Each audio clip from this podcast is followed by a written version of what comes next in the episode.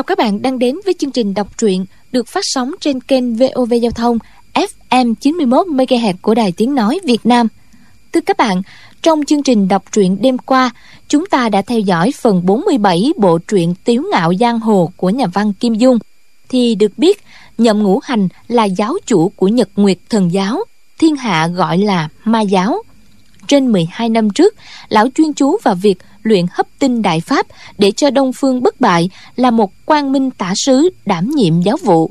Y lòng lan dạ sói, ngoài mặt cung cung kính kính, bên trong ngấm ngầm gây dựng thế lực. Đến một ngày, y thủ hại nhậm ngũ hành, nhốt giam ở đáy Tây Hồ, triệt hạ kẻ thân tín, cướp đoạt quyền vị giáo chủ. Quang Minh hữu sứ hướng vấn thiên, sợ bị hạ thủ, lo cao chạy xa bay, một hôm, bị lực lượng rất hùng hậu của ma giáo tấn công tru diệt. May mắn gặp lệnh hồ sung, nổi máu anh hùng, ra tay trợ giúp cứu mạng. Hướng vấn thiên là người thông minh cơ trí, lão kính đáo, hướng cho chàng đến cô sơn mai trang cứu nhậm giáo chủ. Sau đó, chữa nội thương cho chàng bằng công phu hấp tinh đại pháp. Như vậy, cả ba người đều có ân nghĩa lẫn nhau. Nhậm ngũ hành đề nghị ba người kết nghĩa huynh đệ kim lan đồng thời phân công hướng lão là tả sử, lệnh hồ sung là quang minh hữu sứ. Chàng từ chối gia nhập nhật nguyệt thần giáo và mong giáo chủ nghĩ đến ân tình. Và mong giáo chủ nghĩ đến ân nghĩa sau này, nhẹ tay với phái hoa sơn, rồi chia tay nhậm lão và hướng vấn thiên. Lệnh hồ sung đi phúc kiến để báo tin cho nhạc bất quần đề phòng nhậm lão. Trên đường đi qua núi tiên hà lĩnh, vào một buổi tối, lệnh hồ sung thấy khoảng 30 người của ma giáo đang lén lút di hành.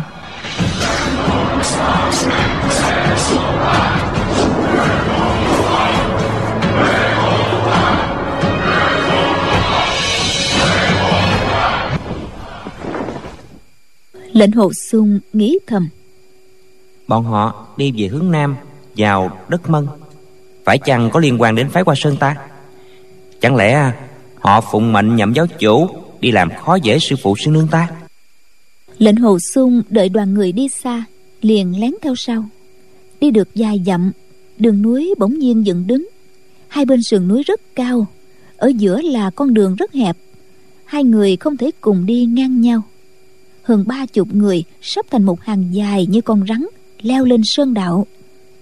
Lệnh hồ sung thầm nghĩ, nếu ta leo lên theo, bọn chúng ở trên cao, chỉ cần một người quay đầu lại, thì sẽ thấy ta ngay lệnh hồ sung tạm thời ẩn mình vào bụi cỏ đợi bọn họ lên hết sườn núi đi xuống phía nam thì mới đuổi theo.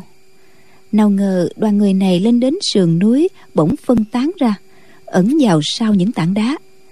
Trong khoảnh khắc bọn họ nấp hết không còn thấy một bóng người. Lệnh hồ sung giật mình chàng nghĩ bọn chúng đã thấy ta rồi. Nhưng chàng liền biết là không phải. Chàng thầm nghĩ bọn họ mai phục ở đây là muốn tập kích người lên núi. Phải rồi, địa thế ở đây tuyệt hay. Đột ngột xuất hiện tấn công, thì người lên núi khó mà thoát khỏi độc thủ. Bọn họ muốn phục kích ai? Chẳng lẽ sư phụ và sư nương sau khi về phương bắc lại có chuyện gấp rút phải đi phúc kiến ư? Nếu không thì tại sao bọn này cũng cản đường ngay cả trong đêm hôm tăm tối? Đêm nay ta có thể tương hội cùng tiểu sư muội rồi ư? Lệnh hồ sung vừa nghĩ đến nhạc linh sang, khắp người nóng rang lên. Chàng nhẹ nhẹ từ trong bụi cỏ bò ra, len lén đi ra xa sơn đạo, rồi mới từ những tảng đá mà chạy nhanh xuống núi, quẹo qua mấy khúc quanh. Chàng ngoái đầu lại không thấy sườn núi cao, mới quay về sơn đạo chạy theo hướng bắc lệnh hồ sung vừa chạy thật nhanh vừa lắng tai định thần xem trước mặt có người đi đến không. Sau khi chạy hơn 10 dặm bỗng nghe có người trên sườn núi bên trái mắng chửi. Lệnh hồ sung là tên chẳng ra gì mà ngươi còn cố biện hộ cho hắn nữa à? Trong đêm khuya giữa chốn quan sơn bỗng nhiên có người kêu họ tên mình ra rất rõ khiến lệnh hồ sung không khỏi giật mình. Chàng chợt nghĩ chắc là sư phụ của bọn chúng. Nhưng thanh âm rõ ràng là của phụ nữ, cũng không phải là sư nương, càng không phải là nhạc linh sang. Tiếp theo lại nghe giọng nói của một người con gái, nhưng khoảng cách đã xa mà giọng nói lại nhỏ, nên không nghe rõ cô nói cái gì. Lệnh hồ sung nhìn lên sườn núi, chỉ thấy có ba bốn chục bóng đen lòng chàng hơi chua xót. Không biết là ai đang chửi mình? Nếu quả thật là người phái hoa sơn, tiểu sư muội nghe người khác chửi mình như vậy, không biết tiểu sư muội sẽ nói như thế nào? Lệnh hồ sung liền cúi thấp người, chui vào lùm cây bên vệ đường, đi vòng qua bên sườn núi. Khom người chạy nhanh đến phía sau một gốc cây to. Tiếng một phụ nữ nói, sư bá, lệnh hồ sư huynh hành hiệp trượng nghĩa. Lệnh hồ sung chỉ nghe được nửa câu thì trong đầu đã hiện lên gương mặt trái xoan thanh tú. Ngực cảm thấy nóng rang chàng biết người nói là tiểu ni cô nghi lâm, phái hằng sơn. Lệnh hồ xuân biết những người này là người phái hằng sơn, chứ không phải là người phái hoa sơn, nên chàng thất vọng vô cùng. Giữa lúc tâm thần bị kích động, nghi lâm nói tiếp mấy câu, nhưng chàng không nghe được nữa. Giọng người phụ nữ lớn tuổi rất đanh thép lúc trước, tức giận nói ngươi còn nhỏ tuổi tại sao cố chấp quá vậy? Chẳng lẽ lá thư của nhạc tiên sinh trưởng môn phái hoa sơn là giả hay sao? Nhạc tiên sinh đã truyền thư khắp thiên hạ, trục xuất lệnh hồ sung ra khỏi môn tường. Nói là hắn cấu kết với người trong ma giáo. Còn quan ức cho hắn lắm hay sao? Trước đây lệnh hồ sung cứu người, chắc hắn sẽ dựa vào chút ân tình nhỏ đó để ám toán hạ thủ chúng ta. Nghi lâm nói, sư bá, đó không phải là chút ân tình nhỏ đâu lệnh hồ sư huynh tình nguyện liều cả tính mạng của mình. Giọng người phụ nữ lớn tuổi quát. Ngươi còn gọi hắn là lệnh hồ sư huynh. Hắn là tên ác tặc, tâm địa hiểm độc, giả nhân giả nghĩa để gạt bọn con nít như ngươi. Người trên giang hồ tâm địa hiểm độc quý quyệt, muôn bạc đều có cả. Các ngươi còn nhỏ lắm, chưa hiểu biết nhiều, dễ bị lừa lắm. Nghi lâm nói, lời sư bá dạy bảo đệ tử không dám không nghe, nhưng mà lệnh hồ chữ huynh cô chưa nói ra khỏi miệng, liền kim lại được. Người phụ nữ lớn tuổi hỏi, nhưng mà thế nào? Dường như nghi lâm rất sợ hãi, cô không dám nói nữa. Người phụ nữ lớn tuổi nói, lần này, tả minh chủ phái tung sơn truyền tin tức. Rất nhiều người ma giáo vào đất mân với mưu đồ cướp đoạt tịch tà kiếm phổ của nhà họ lâm ở phúc châu tả minh chủ muốn ngũ nhạc kiếm phái cùng tìm cách ngăn cản để những kẻ yêu ma đen tối không đoạt được kiếm phổ. Võ công của chúng đại tiến thì ngũ nhạc kiếm phái người người bị chết, không có đất mà chung con trai nhà họ lâm ở phúc châu đã đầu nhập vào môn hạ của nhạc tiên sinh. Nếu phái hoa sơn được kiếm phổ, dĩ nhiên là hay biết mấy. Chỉ e ma giáo lắm quỷ kế, lại thêm đồ đệ của phái hoa sơn là lên hồ sung, biết rõ nội tình khiến chúng ta vô cùng bất lợi. Chưởng môn nhân đã giao phó trọng trách cho ta gánh giác ra lệnh cho ta thống lãnh mọi người vào đất mừng. Chuyện này có liên quan đến vận mạng của hai phe chính ta, gian lần không được kinh xuất. Còn 30 dặm nữa thì đến chỗ giao giới triết mừng. Hôm nay mọi người chịu vất vả một chút, phải đi suốt đêm đến trắp bát phố hay nghỉ ngơi. Chúng ta đón đầu để lúc bọn người ma giáo kéo đến, thì chúng ta chiếm được tiện nghi lấy khỏe, đánh kẻ nhọc mệt. Nhưng mà mọi chuyện phải thật cẩn thận. Chỉ nghe tiếng mấy chục phụ nữ, đồng thanh dạ. Lệnh hồ sung thầm nghĩ. Vị sư thái này không phải là trưởng môn phái hằng sơn. Nghi lâm sư muội lại gọi bà ta là sư bá. Hằng sơn tam định, chắc là định tĩnh sư thái rồi. Bà ta nhận được thư của sư phụ, xem mình là kẻ phản đồ, cũng không trách được. Bà ta muốn mau lên đón đầu mà không biết giáo chúng ma giáo đã mai phục trước rồi. May mà ta phát giác, phải tìm cách báo cho họ biết mới được. Định tĩnh sư thái lại nói, khi vào đất mân phải đề phòng từng bước, bốn bề đều là địch nhân. Không chừng cả điếm tiểu nhị trong phản điếm hay tên hầu trà trong quán trà đều là gian tế trong ma giáo. Đừng có nói bức tường có tay dù ở trong bụi cỏ cũng có địch nhân ẩn núp. Từ bây giờ trở đi mọi người không được nhắc tới tịch tà kiếm phổ. Ngay cả những cái tên nhạc tiên sinh lên hồ xuân, đông phương bất bại cũng không được nhắc tới. Bọn nữ đệ tử đồng thanh đáp dạ. Lệnh hồ xuân biết giáo chủ ma giáo, đông phương bất bại, thần công vô địch. Lão tự xưng là bất bại. Nhưng người trong chính giáo lúc nhắc đến lão thì thường gọi là tất bại. Chuyển âm đi là có hàm ý đề cao chí khí của mình mà giảm bớt oai phong của địch. Lệnh hồ sung nghe bà ta đem tên của mình sắp ngang hàng với sư phụ và đông phương bất bại thì không khỏi cười khổ não. Chàng thầm nghĩ ta là tên vô danh tiểu tốt mà được tiền bối phái hàng sơn xem trọng như vậy quả thật không dám nhận. Định tĩnh sư thái lại nói chúng ta lên đường thôi. Chúng đệ tử đồng thanh đáp dạ bảy tên nữ đệ tử từ trên sườn núi chạy nhanh xuống. Một lúc sau lại có bảy người nữa chạy xuống theo. Khinh công của phái hằng sơn đặc biệt có thanh danh trong võ lâm. Bảy người trước cách bảy người sau xa gần giống nhau, giống như kết thành trận pháp. Tay áo rộng của 14 người bay bay phất phới, đồng thời tiến về phía trước. Từ xa nhìn rất đẹp mắt. Một lúc sau nữa lại có bảy người chạy xuống núi. Không bao lâu chúng đệ tử phái hằng sơn từng tớp đều động thân. Tất cả có sáu tớp. Tớp sau cùng có tám người. Chắc là có thêm định tĩnh sư thái. Những nữ đệ tử này không phải là nữ ni, mà là đệ tử tục gia. Trong bóng đêm, lệnh hồ sung khó nhận ra nghi lâm ở trong tớp nào. Chàng thầm nghĩ. Tuy những sư tỷ, sư muội phái hàng sơn mỗi người đều có tuyệt kỹ nhưng lên tới sườn núi, hai bên núi cao mà đường hẹp, giáo chúng ma giáo tập kích bất ngờ, tất thường dòng nặng nề.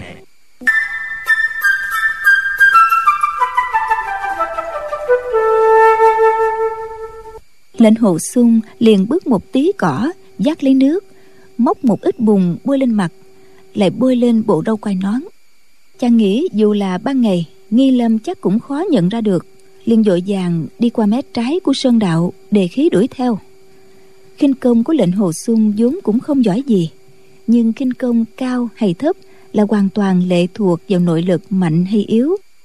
Bây giờ nội lực của chàng đã mạnh thì tùy ý mà cất bước, một bước nhảy rất xa. Lệnh hồ xuân đề khí chạy rất gấp, trong khoảnh khắc đã đuổi kịp đám người phái hàng sơn chàng sợ định tĩnh sư thái, võ công cao cường, nghe được tiếng bước chân của mình, nên chạy theo đường vòng, đón đầu mọi người. Sau khi đến sơn đạo, chàng chạy càng nhanh. Không bao lâu, mặt trăng đã lên đến đỉnh đầu. Lệnh hồ sung chạy đến dưới chân núi, đứng lại lắng nghe, không một chút động tĩnh nào. Chàng thầm nghĩ, nếu không phải ta tận mắt thấy giáo chúng mà giáo mai phục ở sườn núi, làm sao mà nghĩ được nơi đây nguy cơ bốn bề thật là nguy hiểm. Lệnh hồ sung từ từ đi lên sườn núi đến chỗ đường hẹp giữa hai ngọn núi cách chỗ mai phục của giáo chúng ma giáo khoảng hơn một dặm. Ngồi xuống chàng thầm nghĩ. Người trong ma giáo đã thấy ta rồi nhưng bọn họ sợ động chàng cá nhảy sẽ không đồng thủ với ta đâu. Chàng đợi một lúc liền nằm xuống giữa đường. Nghe có tiếng bước chân ở dưới núi truyền lên lệnh hồ sung xoay chuyển ý nghĩ. Hay nhất là ta dụ được giáo chúng ma giáo xuống đồng thủ với ta. Chỉ cần đánh nhau thì phái hàng sơn biết ngay. Lệnh hồ sung nghĩ như vậy liền nói lớn. Bình sinh lão tử ghét nhất kẻ bắn lén đã thương người. Có bản lãnh sao không dung đao múa thương đánh nhau một trận mà lại ẩn núp lén lúc hại người? Đó là hành vi của kẻ đê tiện vô liêm sĩ lệnh hồ sung quay về hướng núi cao, đề khí, nói lớn. Tuy thanh âm không gian lắm, nhưng nội lực sung mãn, truyền đi rất xa. Đoán rằng bọn ma giáo nhất định phải nghe được. Nào ngờ bọn ma giáo im hơi, lặng tiếng, không thèm để ý tới. Không bao lâu, bảy tên nữ đệ tử phái hằng sơn đi đầu, đã đến trước lệnh hồ sung. Dưới ánh trăng bảy nữ đệ tử thấy một tên quan, sải tay, sải chân, nằm ngủ ở dưới đất. Đường núi này chỉ đủ một người đi qua. Hai bên đều là vách núi cao chót vót. Nếu muốn đi lên thì phải bước qua người của lệnh hồ xuân mới được. Bọn nữ đệ tử chỉ cần nhảy một cái thì đã qua khỏi người hắn. Nhưng vì nam nữ khác biệt, nhảy qua đầu người đàn ông thì không khỏi quá vô lễ. Một nữ ni trung niên lớn tiếng nói cảm phiền quan gia cho mượn đường đi. Lệnh hồ sung ú ớ hai tiếng, rồi bỗng nhiên ngáy o o. Nữ ni đó pháp danh là nghi hòa, nhưng tính tình lại không hòa quản chút nào. Cô thấy viên quan này nửa đêm khuya khoắt mà ngủ giữa đường, đã là chuyện bê bối, lại còn lớn tiếng ngáy. Chín mười phần là cố ý cản lối đi. Cô cố dằn nổi tức giận, nói, nếu quan gia không nhường lối, thì bọn bần ni phải nhảy qua người quan gia đó. Lệnh hồ xuân nghĩ o o mơ màng nói. Trên đường này yêu ma quỷ quá nhiều lắm đi qua không có được đâu. Ờ khổ hải vô biên hồi hồi đầu thị ngạn. Nghi hòa ngẩng người ra nghe hắn nói mấy câu này dường như có ẩn ý. Một tên nữ ni kéo tay áo nghi hòa cả bảy người đều lui mấy bước. Một người nhỏ nhẹ nói sư tỷ, người này kỳ quặc quá đi. Lại một người nói, chỉ sợ hắn là gian nhân của ma giáo chực chở ở đây để khiêu chiến với chúng ta. Một người khác nói, người ở trong ma giáo quyết không đi làm quan binh cho triều đình, dù có cải trang cũng không cải trang như vậy. Nghi hòa nói, mặc kệ hắn đi, hắn không tránh ra, chúng ta nhảy qua luôn. Nghi hòa bước lên quát, quan già không chịu nhường đường, thì bọn bần ni phải đắc tội lệnh hồ sung dương dài ngáp dài từ từ ngồi dậy. Chàng sợ bị nghi lâm nhận ra nên quay mặt về hướng sườn núi lưng quay về phía bọn đệ tử phái hằng sơn. Lệnh hồ sung chống tay phải lên sườn núi thân người loạn choạng giống tên say rượu rồi nói rượu ngon rượu ngon thật. Lúc này tốp đệ tử thứ hai phái hằng sơn đã đến. Một tên nữ đệ tử tục gia hỏi nghi hòa sư tỷ người này ở đây làm gì vậy? Nghi hòa cho mày nói ai mà biết hắn muốn làm cái gì? Lệnh hồ sung lớn tiếng nói vừa rồi ta mổ một con chó ăn nên bụng phát trướng ra rồi uống quá nhiều rượu. Chỉ e phải nôn ra mới hết. Trời ơi không xong rồi nôn thật rồi. Lệnh hồ sung liền nôn ọe liên tục. Bọn nữ đệ tử châu mày bịt mũi dần dần lùi bước lệnh hồ sung ọe mấy tiếng mà không nôn ra cái gì cả. Mọi người còn đang thì thào bàn tán thì tốp thứ ba đã đến. Nghe một giọng trong trẻo mềm dịu nói người này đã sai rồi. Thật tội nghiệp. Để người này nghỉ ngơi một chút đi rồi chúng ta đi cũng không muộn mà. Lệnh hồ sung nghe giọng nói này lòng chợt động chăng thầm nghĩ nghi lâm tiểu sư muội có tấm lòng thật nhân hậu. Nghi hòa nói người này cố tình gây rối chứ không phải là đàng hoàng gì đâu. Nói xong nghi hòa bước lên trước quát. Tránh ra! Nghi hòa dung chưởng nhắm đánh vào vai phải của lệnh hồ sung. Lệnh hồ sung loạn choạng mấy cái rồi la lên. Trời ơi đừng làm vậy mà. Lệnh hồ sung chân thấp chân cao khập khiễng đi lên trước mấy bước. Đường đi càng bế tắc. Cả người chàng chắn ngang lối đi nhỏ chật hẹp người phía sau trừ phi nhảy qua đầu. Nếu không thì không cách nào vượt qua được. Nghi hòa cũng đi theo lệnh hồ sung rồi khoát lên. Trời ơi tránh ra! Lệnh hồ sung đáp. Dạ dạ. Rồi chàng lại đi thêm mấy bước nữa. Lệnh hồ sung càng đi lên cao thì đường núi càng chật hẹp hơn. Đột nhiên hắn lớn tiếng nói. Nè các bằng hữu mai phục ở phía trên để ý người mà các vị đợi á, đang lên nè. Các vị nhào ra đánh thì không ai trốn khỏi được. Bọn nghi hòa nghe vậy liền lui lại. Một người nói, nơi này địa thế cực kỳ nguy hiểm rồi. Nếu địch nhân ở đây mai phục đánh úp, chúng ta khó mà chống đỡ nổi lắm. Nghi hòa nói, nếu có người mai phục, sao hắn còn gọi ra đây? Hư là thực mà thực là hư. Phía trên nhất định không có người. Nếu chúng ta sợ mà thoái lui, khiến cho địch nhân cười nhạo sao? Hai nữ ni trung niên cùng nói đúng rồi ba người chúng ta đi trước mở đường. Bọn sư muội đi theo sau. Ba người rút trường kiếm ra rồi chạy đến sau lưng lệnh hồ sung. Lệnh hồ sung thở hổn hển nói cái sườn núi này dốc quá. Ôi lão già lớn tuổi rồi đi không nổi nữa. Một nữ ni quát lên này quan gia tránh qua một bên đi để bọn ta đi lên trước có được không vậy? Lệnh hồ sung nói người xuất gia, đừng có nóng nảy như vậy. Đi nhanh cũng đến nơi, mà đi chậm cũng đến nơi. Đến quỷ môn quan thì đi chậm một chút, vẫn hay hơn. Nữ ni hỏi, có phải là quan gia nói lòng vòng để chửi người ta không vậy? Dèo một tiếng, trường kiếm của nghi hòa đã nhắm đâm vào lệnh hồ sung. Bà chỉ muốn dọa cho tránh ra. Lúc chiêu kiếm này đâm đến người lệnh hồ sung, liền dừng lại.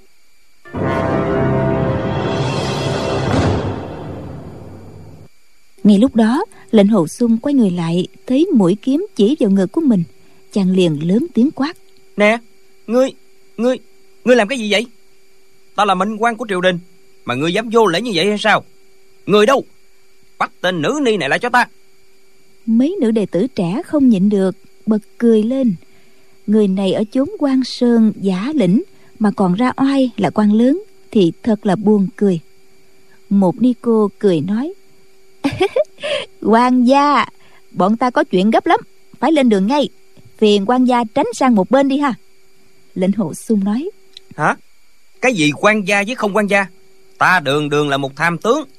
Người phải gọi ta là tướng quân mới phải.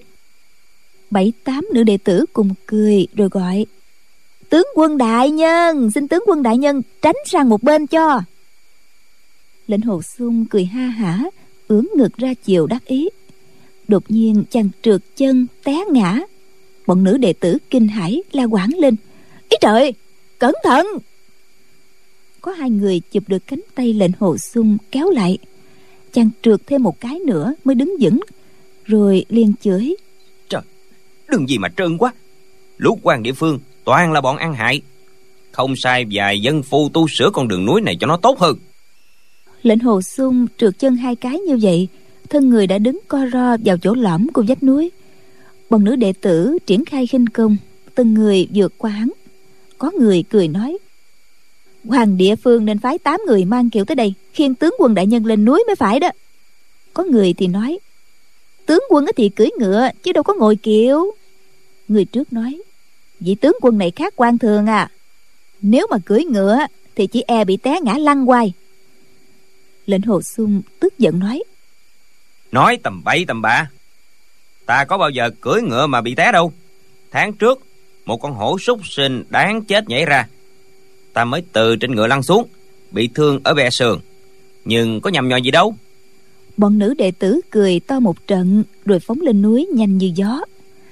Lệnh hồ sung thấy một bóng người mảnh mai lướt qua, chính là nghi lâm. Chàng liền đi theo sau cô ta.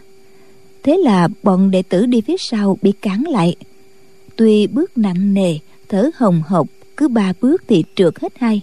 Vừa leo vừa trượt nhưng lệnh hồ sung đi cũng khá nhanh. Một nữ đệ tử phía sau vừa cười vừa than. Trời ơi vị tướng quân đại nhân này thiệt là. Hey, không biết một ngày té bao nhiêu lần á. Nghi lâm quay đầu lại nói. Nghi thanh sư tỷ à sư tỷ đừng có thúc giục tướng quân. Khiến tướng quân lật đật lại bị té ngã thật thì sao? Sườn núi này rất dốc bị té xuống, không phải chuyện đùa đâu. Lệnh hồ sung thấy đôi mắt to của nghi lâm sáng lấp lánh, giống như hai dòng suối biếc. Một gương mặt nhỏ nhắn đẹp tuyệt trần ở dưới ánh trăng. Sự tức giận của người thế tục trong lòng chàng đã tan biến hết. Lệnh hồ xuân nhớ lại ngày chạy trốn sự truy kích của phái thanh thành. Ở trong thành hành sơn, cô ta ôm mình chạy đi. Mình cũng từng nhìn ngắm cô bỗng nhiên tận đáy lòng chàng nổi lên một thứ tình cảm êm dịu. Lệnh hồ xuân nghĩ trên dốc núi cao này có bọn cường thù đại địch mai phục muốn hại cô ta. Ta sẽ không màng tính mạng để bảo vệ cho cô thật an toàn. Nghi lâm thấy cặp mắt lệnh hồ xuân đờ ra dung mạo lại xấu xí. Cô nhìn hắn khẽ gật đầu lộ ra nụ cười hiền hòa. Cô nói nghi thanh sư tỷ à nếu vị tướng quân này trượt chân té, sư tỷ phải mau đỡ tướng quân dậy đó. Nghi thanh cười nói, tướng quân nặng như vậy làm sao mà ta đỡ nổi? Phái hằng sơn với luật nghiêm minh, nữ đệ tử không được cười nói với người ngoài. Lệnh hồ xuân giả bộ yếu đuối như vậy để chọc cười bọn họ.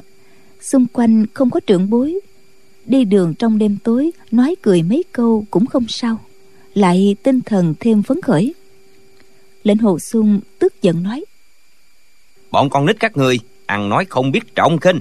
Ta đường đường là tướng quân năm xưa nơi chiến trường sông trận giết giặc hoài phong lẫm lẫm sát khí đằng đằng nếu các người nhìn thấy thì phải phục sát đất.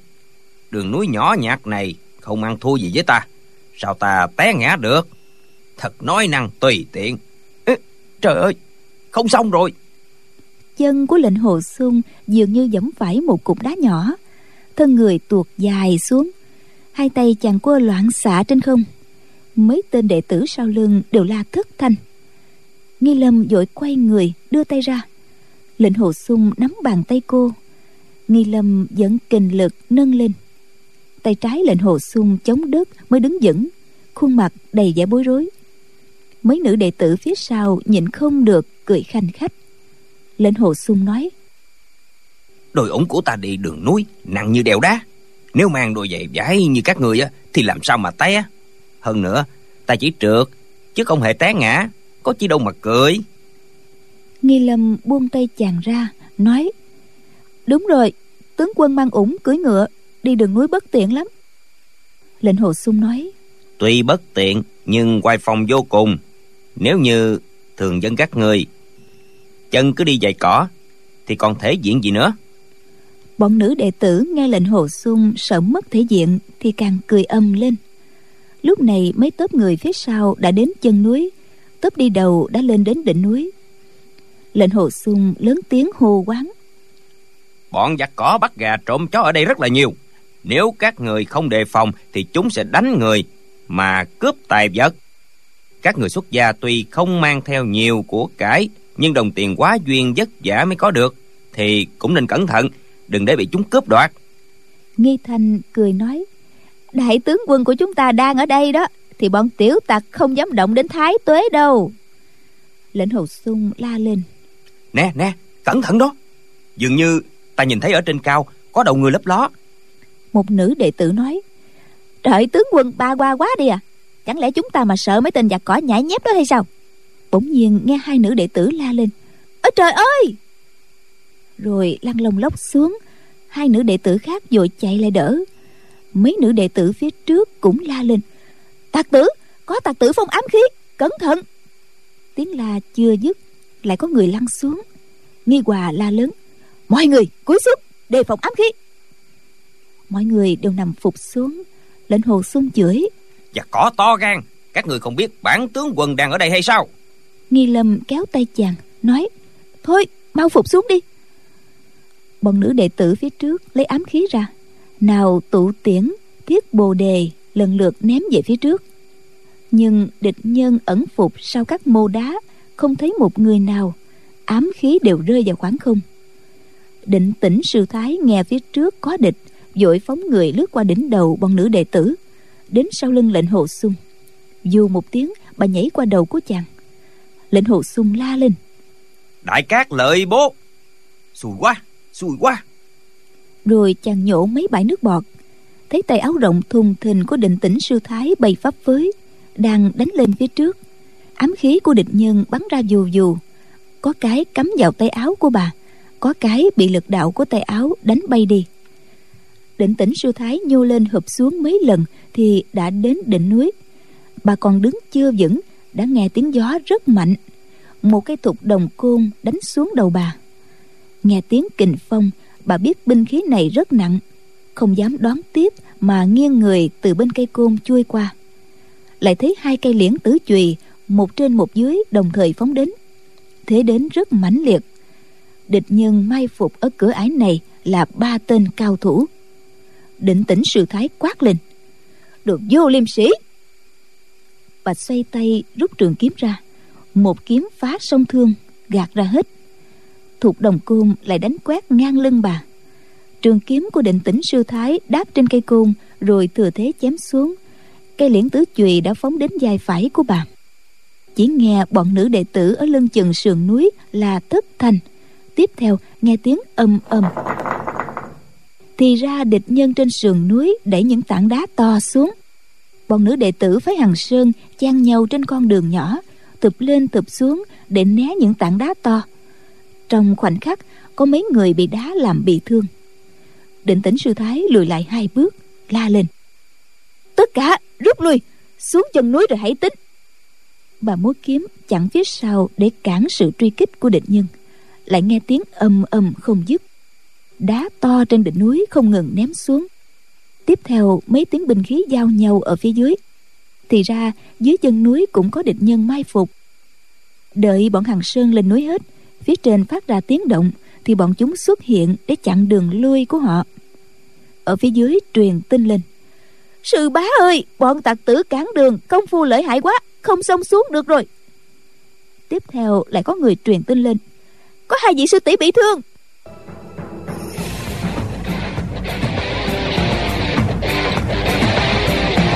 Định tĩnh sư thái tức giận, chạy như bay xuống núi.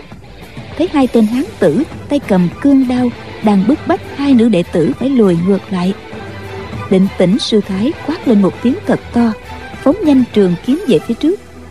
Bỗng nghe dù dù hai tiếng, hai quả bát giác chùy bằng thép nguyên chất có dây xích dài từ dưới tấn công lên trước mặt định tĩnh sư thái. Định tĩnh sư thái phóng trường kiếm ra gạt, một trái chùy đè xuống trường kiếm còn quả kia đập vào đỉnh đầu của bà. Định tĩnh sư thái kinh hãi trời ơi, sức người này quá mạnh. Nếu gặp chỗ đất bằng định tĩnh sư thái cũng không để tâm đến loại gió công hung dữ như vậy. Bà chỉ cần triển khai công phu tiểu xảo thì có thể tấn công sang bên. Nhưng đường núi chật hẹp, ngoài cách đánh chính diện ra, không còn cách nào khác nữa. Hai quả bát giác thiết chùy của địch nhân múa tích như hai cái dòng đen tấn công trước mặt, nên định tĩnh sư thái không sao triển khai kiếm thuật tinh diệu bà đành phải từng bước từng bước lên trên núi. Bỗng nghe phía trên có tiếng là oai oái không ngớt, lại có mấy tên đệ tử bị trúng ám khí, ngã xuống. Định tĩnh sư thái, định thần. Bà cảm thấy võ công của bọn địch nhân ở trên đỉnh núi không mạnh, dễ đối phó. Liền nhảy qua đầu bọn nữ đệ tử. Tiếp theo, bà vượt qua đầu lệnh hồ sung. Lệnh hồ sung lại lớn tiếng là trời ơi, làm cái trò gì mà nhảy như gà giữa ruộng vậy? Già rồi mà còn ham vui. Người nhảy qua nhảy lại trên đầu thì làm sao ta đánh bạc cho được? Định tĩnh sư thái vội phá dòng dây địch chẳng để ý đến những lời của chàng. Nghi lâm từ tốn nói xin lỗi quan gia sư bá của tiểu ni không cố ý nhảy. Lệnh hồ sung lầm bầm mắng ta đã nói rồi ở đây có giặc cỏ mà các ngươi không tin. Lệnh hồ sung nghĩ bụng ta chỉ thấy bọn ma giáo mai phục trên đỉnh núi thì ra dưới chân núi cũng có bọn cao thủ mai phục. Người phái hàng sơn tuy đông, nhưng tụ tập trên sơn đạo nhỏ hẹp này. Thì làm sao triển khai thủ cước được? Đại sự thật không may. Định tĩnh sư thái, lên đến đỉnh núi, bỗng thấy bóng một cây trượng thấp thoáng đánh xuống. Thì ra, địch nhân điều động những tay hảo thủ trấn ở đây. Định tĩnh sư thái nghĩ thầm, nếu hôm nay ta không xông phá dòng dây này dẫn bọn đệ tử ra ngoài. E rằng phải bỏ mạng ở đây. Bà né người tránh, tay phóng trường kiếm trên chết ra. Thân người cách tiền trượng không quá mấy tấc. Thoáng một cái, cả người và kiếm đã phóng về phía trước. Bà vội đâm vào gã đầu đà mập ú, sử thiền trượng. Chiêu kiếm này có thể nói cực kỳ nguy hiểm. Là cách đánh liều mạng, hai bên cùng bị thương. Gã đầu đà không kịp đề phòng, không kịp thu thiền trượng lại choang nhẹ một tiếng, trường kiếm đã đâm vào sườn của gã. Gã đầu đà vô cùng kinh hãi là thức thành. Gã đánh ra một quyền, trường kiếm của định tĩnh sư thái bị gãy làm đôi, máu từ tay gã chảy ra bê bết. Định tĩnh sư thái gọi, mau lên đây đưa kiếm cho ta. Nghi hòa liền phi thân lên, đưa ngang kiếm nói, sư bá, kiếm đây. Định tĩnh sư thái quay người nhận lấy một cây liễn tử thương đâm trên chết về phía hơn một bậc so với sáu liễn tử thương khác đâm về phía định tĩnh sư thái.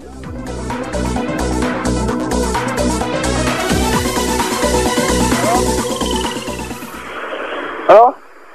Thưa quý vị các bạn. Alo?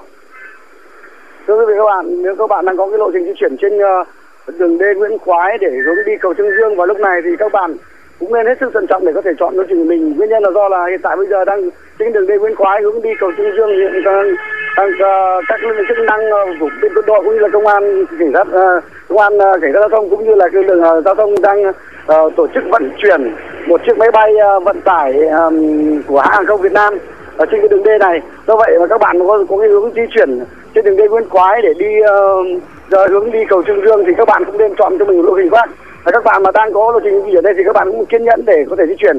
Bởi lẽ bây giờ đây cái máy bay cũng đang chuyển rất là chậm chạp ở trên cái tuyến đường D này. Do vậy nếu các bạn mà đang di chuyển đây thì các bạn cũng hết sức kiên nhẫn. Ờ, uh, nhưng để có thể di chuyển ờ, tốt qua đây. Còn các bạn mà chưa có cái lộ trình qua đây thì các bạn cũng nên chọn cho mình hướng khác để có thể tránh cái sự ùn tắc tại cái hướng này.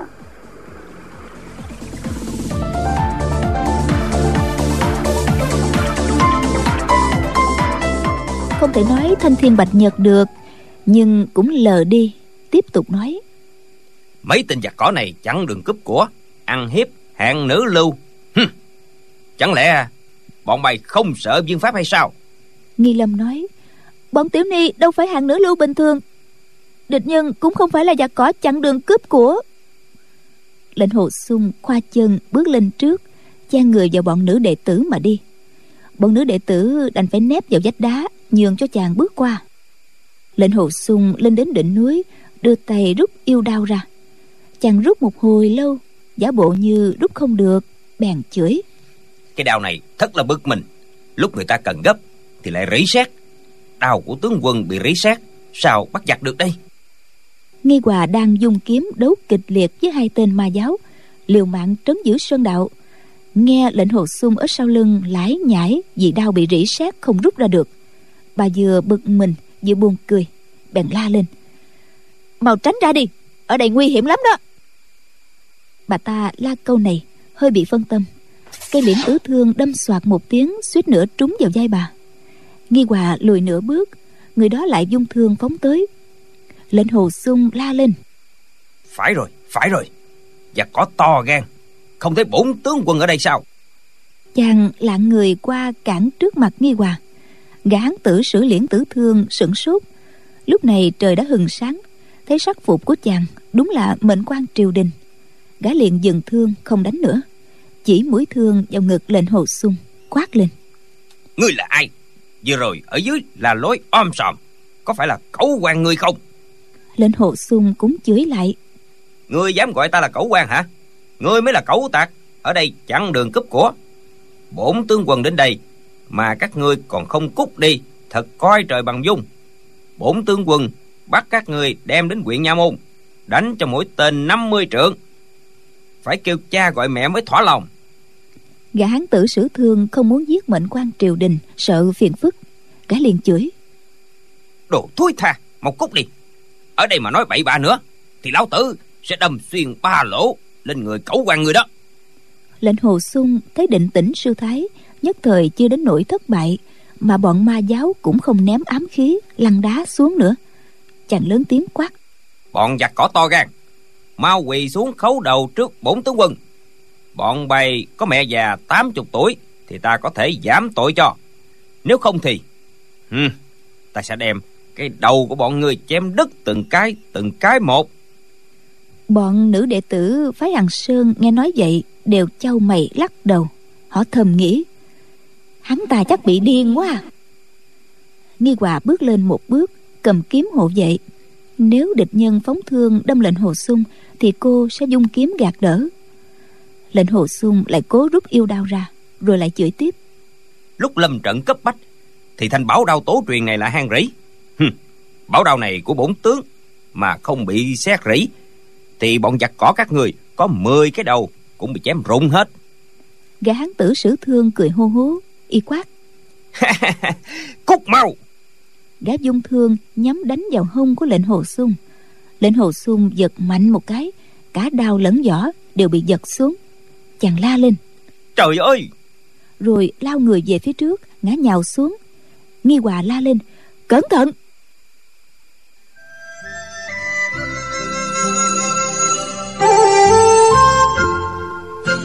Lúc lệnh hồ xuân trượt chân té yêu đao đã phóng ra đầu gió đao điểm trúng yếu quyệt trên lưng gã hán tử sử thương. Gã hán tử chưa hừ được một tiếng thì người đã mềm nhũng ra té lăn xuống đất. Lệnh hồ xuân ngã bịch xuống rồi lầm cơm bò dậy hứ một tiếng rồi nói à ngươi cũng bị té. Mọi người thấy đó lão tử đâu có sao. Chúng ta đánh tiếp đi. Nghi hòa túm lấy gã hán tử hất về phía sau thầm nghĩ có một con tin ở trong tay cục diện có lợi thế hơn một chút rồi. Ba người trong ma giáo xông đến muốn cứu đồng môn. Lệnh hồ sung la lên. Ha ha đâu có dễ như vậy. Ta phải bắt hết bọn giặc cỏ các ngươi. Lệnh hồ xuân dung yêu đao lên chỉ đông đánh tây sử toàn những chiêu kiếm không theo chương pháp. Độc cô củ kiếm vốn không có chiêu số. Cách chàng sử đào rất thoải mái ưu nhã nhưng chậm chạp dụng về mà oai lực mạnh đến kỳ lạ yếu điểm của nó ở kiếm ý, chứ không phải chiêu thức. Lệnh hồ sung không giỏi về điểm quyệt hay đá quyệt lúc đang đấu kịch liệt, khó mà nhận ra chuẩn xác quyệt đạo của đối phương.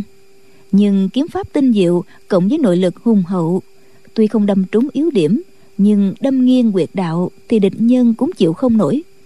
Chàng cứ tiện tay đâm ra thì người đó lại té ngã. Bỗng thấy bước chân lệnh hồ sung loạn choạng, siêu dẹo chàng cầm luôn cả yêu đao lẫn vỏ đao múa loạn xạ.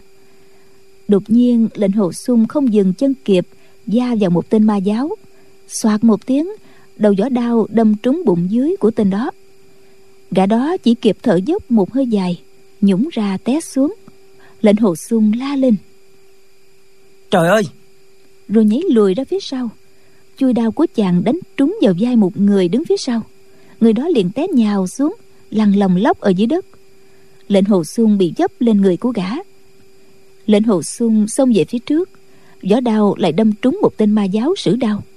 Tên này là một trong ba hảo thủ dây đánh định tĩnh sư thái. Lưng gã bị đánh trúng, đơn đao rớt khỏi tay bay đi. Định tĩnh sư thái thừa cơ dung chưởng đánh trúng ngược gã. Gã thổ quyết chắc khó sống nổi. Lệnh hồ xuân lại la lên.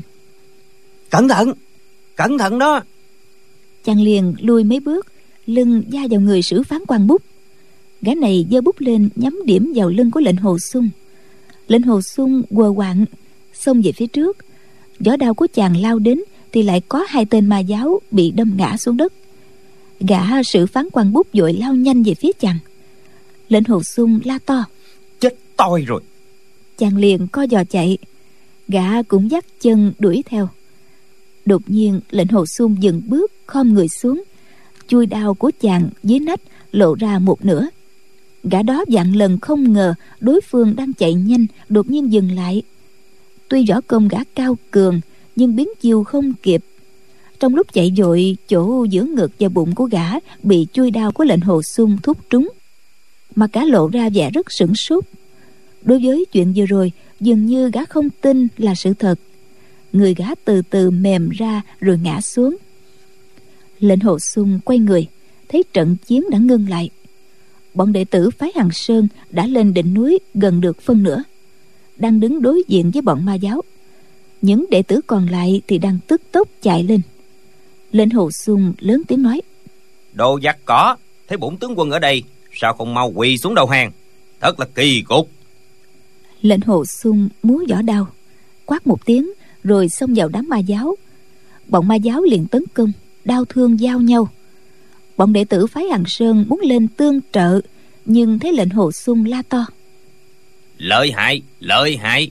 Bọn giặc cỏ này thật là hung hãn. Lệnh hồ sung chạy ra khỏi đám đông chân bước nặng nề. Lúc chạy thì quờ quạng tép bịch một cái.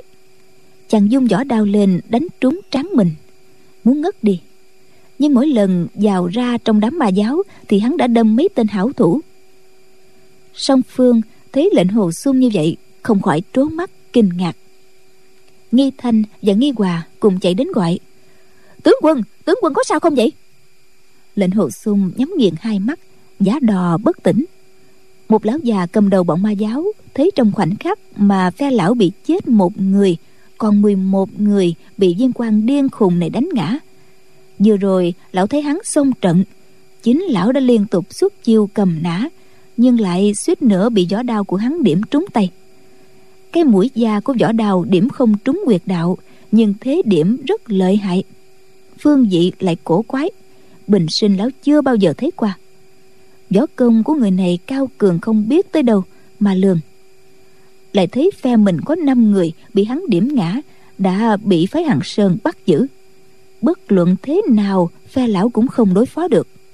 Lão liền lớn tiếng nói. Định tĩnh sư thái bọn đệ tử của người bị trúng ám khí có cần thuốc giải không? Định tĩnh sư thái thấy mấy tên đệ tử của bà bị trúng ám khí đang hôn mê bất tỉnh. Máu nơi vết thương chảy ra đều màu đen. Bà biết ám khí có tẩm chất kịch độc.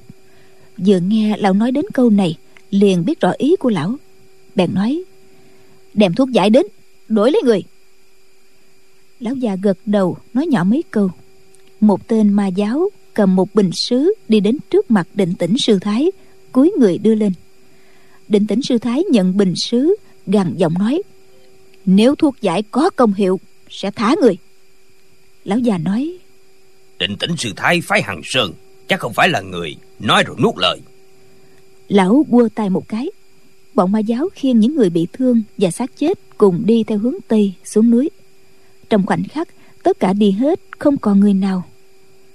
Lệnh hồ sung từ từ tỉnh lại hắn la lên. Đau quá.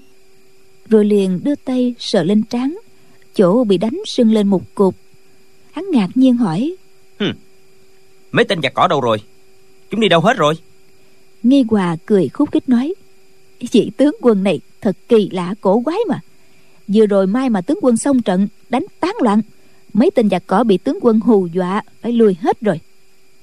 Lệnh hồ sung cười ha hả nói tuyệt diệu tuyệt diệu, đại tướng quân xuất mã, quả nhiên quay phong lẫm liệt. Bọn giặc cỏ cúp đuôi chạy tán loạn. Ôi chao ơi.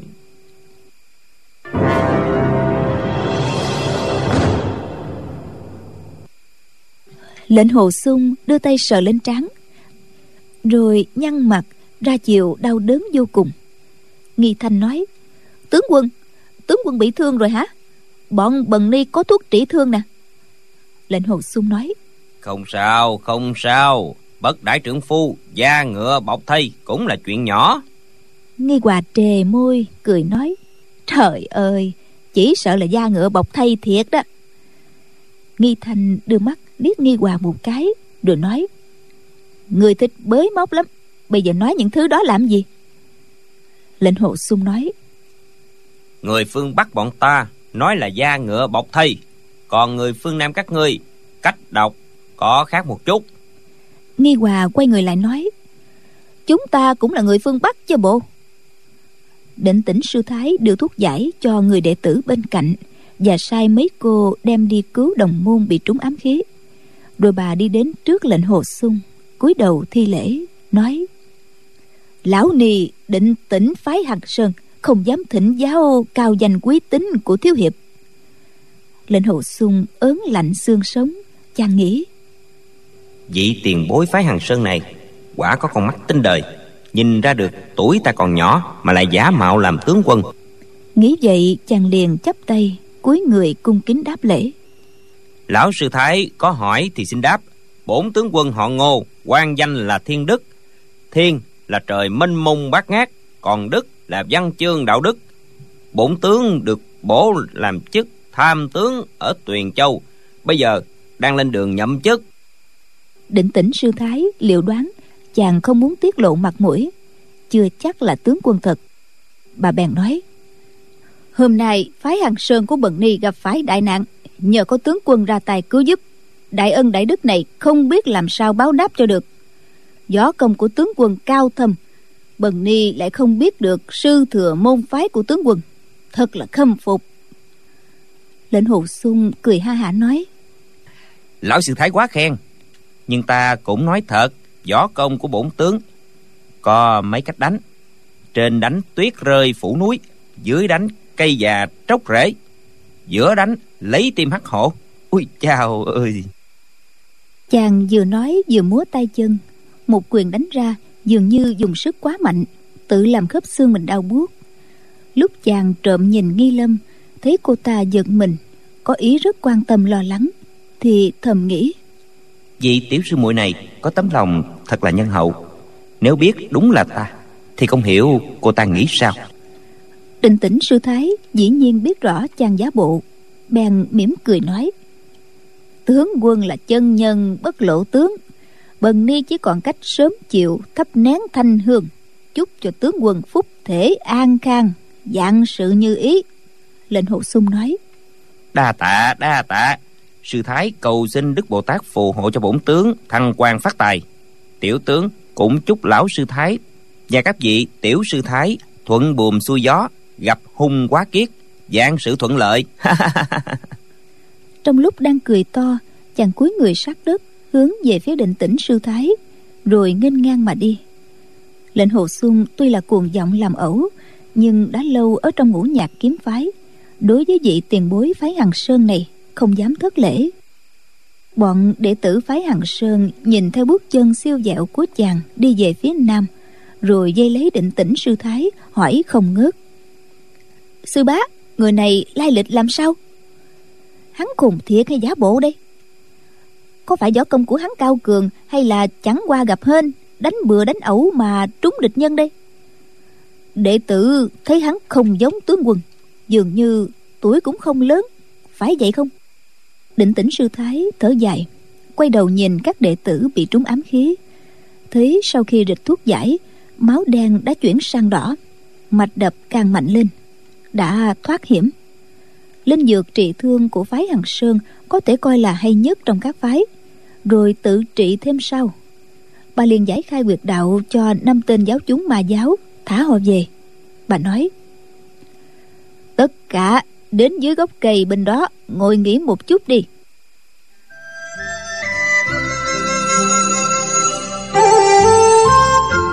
Một mình bà ngồi tọa định ở bên tảng đá to nhắm mắt trầm tư. Lúc này, xông vào trong trận ma giáo, trưởng lão thủ lĩnh ma giáo đã động thủ với hắn. Nhưng hắn vẫn có thể trong khoảnh khắc điểm ngã năm người, lại không phải là công phu điểm quyệt hắn sử chiêu thức cũng không biểu hiện môn phái nào. Trong võ lâm đương thời, có người trẻ tuổi lợi hại như vậy, chắc là đệ tử của một vị cao nhân. Nhân vật như vậy là bạn chứ không phải là địch thật là may mắn cho phái hằng sơn ta. Bà trầm ngâm một chút, rồi sai đệ tử lấy nghiêng bút và một tấm giấy lụa mỏng để viết thư. Bà nói, nghi chất, đem chim bồ câu ra đây. Nghi chất dạ rồi bắt một con chim bồ câu từ lòng trúc, đeo trên lưng ngựa ra. Định tĩnh sư thái cuộn mảnh lụa viết thư thành một cuộn dài dài, rất nhỏ, nhét vào trong ống trúc, đậy nắp lại, rồi đánh lửa đốt keo dùng sợi dây cột vào chân trái của bộ câu. Bà khấn cầm, rồi tung chim bồ câu lên. Bộ câu vỗ cánh bay về phương bắc, cao dần, xa dần. Trong khoảnh khắc, chỉ còn là một điểm đen nhỏ xíu trên bầu trời. Định tĩnh sự thái từ lúc viết thư đến lúc thả bồ câu, mỗi cử chỉ đều rất chậm chạp, hoàn toàn khác hẳn với tình trạng khi bà tung hoành giữa dòng dây của địch nhân. Bà ngẩng đầu lên điểm đen nhỏ đã ẩn vào đám mây trắng từ lâu, nhưng bà vẫn nhìn đăm đăm về hướng bắc. Bọn đệ tử không dám lên tiếng. Trong trận chiến vừa rồi, tuy có tướng quân đó xen vào đánh giúp, dường như rất quạt kê, kỳ thực cục diện còn hung hiểm vô cùng. Mọi người đều tìm được cái sống trong cái chết.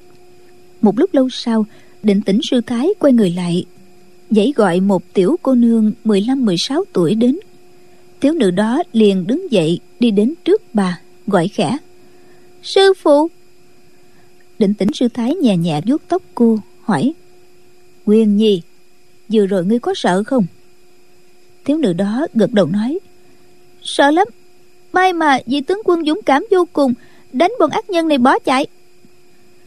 Định tĩnh sư thái mỉm cười nói. Vị tướng quân này không phải là dũng cảm vô cùng mà là gió công thâm hậu, không lường được. Thiếu nữ nói, sư phụ gió công của vị tướng quân này cao thâm lắm à. Hài nhi thấy tướng quân đó suốt chiều loạn xạ đến nỗi không cẩn thận, để cái vỏ đao đánh vào trán của mình mà. Tại sao đao của tướng quân đó bị rỉ, không rút ra khỏi vỏ được? Tần quyên này là đệ tử của định tĩnh sư thái, thu nhận ở quan môn. Cô thông minh, lanh lợi rất được sư phụ yêu mến. Trong nữ đệ tử phái hằng sơn, nico xuất gia chiếm khoảng 6 phần, còn lại bốn phần là đệ tử tục gia. Có một số người là phụ nữ trung niên, bà già năm sáu chục tuổi cũng có. Tần quyên là người nhỏ tuổi nhất trong phái hằng sơn. Chúng đệ tử thấy định tĩnh sư thái nói chuyện với tiểu sư muội tần quyên thì từ từ dây lại. Nghi hòa nói xen vào hắn suốt chịu có loạn xạ đâu. Hắn giả bộ, đem võ công thượng thừa giấu đi, không để lộ một chút dấu vết, cho nên mới càng cao minh. Sư bá sư bá thấy vị tướng quân này lai lịch thế nào? Thuộc môn phái nào? Định tĩnh sư thái lắc đầu nói gió công của người này chỉ có thể hình dung qua bốn chữ, cao thâm, khôn lường. Ngoài ra, ta không biết gì hết. Tần quyên hỏi, sư phụ phong thư này sư phụ viết cho trưởng môn sư thúc có phải không? Có thể đến ngay được không? Định tĩnh sư thái nói, con chim bồ câu này bay đến bạch y am ở tô môn, là một trạm, rồi đổi con chim khác. Từ bạch y am đến diệu tướng am, ở tế nam, lại đổi một con chim khác nữa. Đến thanh tịnh am ở lao hà khẩu, đổi một lần nữa. Bốn con chim bồ câu tiếp sức nhau mới đưa thư đến núi hằng sơn được nghi hòa nói, mai mà chúng ta chưa bị tổn thương người nào hết, mấy sư tỷ, sư muội trúng ám khí độc đã rịch thuốc, qua hai ngày thì chắc không còn lo ngại gì nữa. Những người bị đá làm tổn thương và trúng binh khí cũng không lo gì tới tính mạng nữa rồi. Định tĩnh sư thái ngẩng đầu suy tư, nên không nghe những lời nghi hòa nói. Bà đang thầm nghĩ, phái hằng sơn lần này xuống phương nam, hành tung vô cùng bí mật ngày nghỉ đêm đi tại sao bọn ma giáo lại biết được tin? Lựa chỗ hiểm này mà phục kích. Bà quay lại nói với các đệ tử. Địch nhân đã chạy xa rồi. Chắc trong nhất thời không dám quay lại. Tất cả đã mệt lắm rồi, nên ngồi đây ăn một ít lương khô, rồi đến bóng cây bên kia nằm ngủ. Mọi người đáp dạ. Người gác bếp nấu nước pha trà. Đoàn người ngủ mấy canh giờ, rồi dùng cơm trưa định tĩnh sư thái thấy những đệ tử bị thương, vẻ mặt đờ đẫn. Bà nói, hành tung của chúng ta đã bị lộ. Từ nay về sau, không cần đi đêm nữa. Người bị thương phải nghỉ ngơi dưỡng thương. Tối nay, chúng ta nghỉ ở trấp bát phố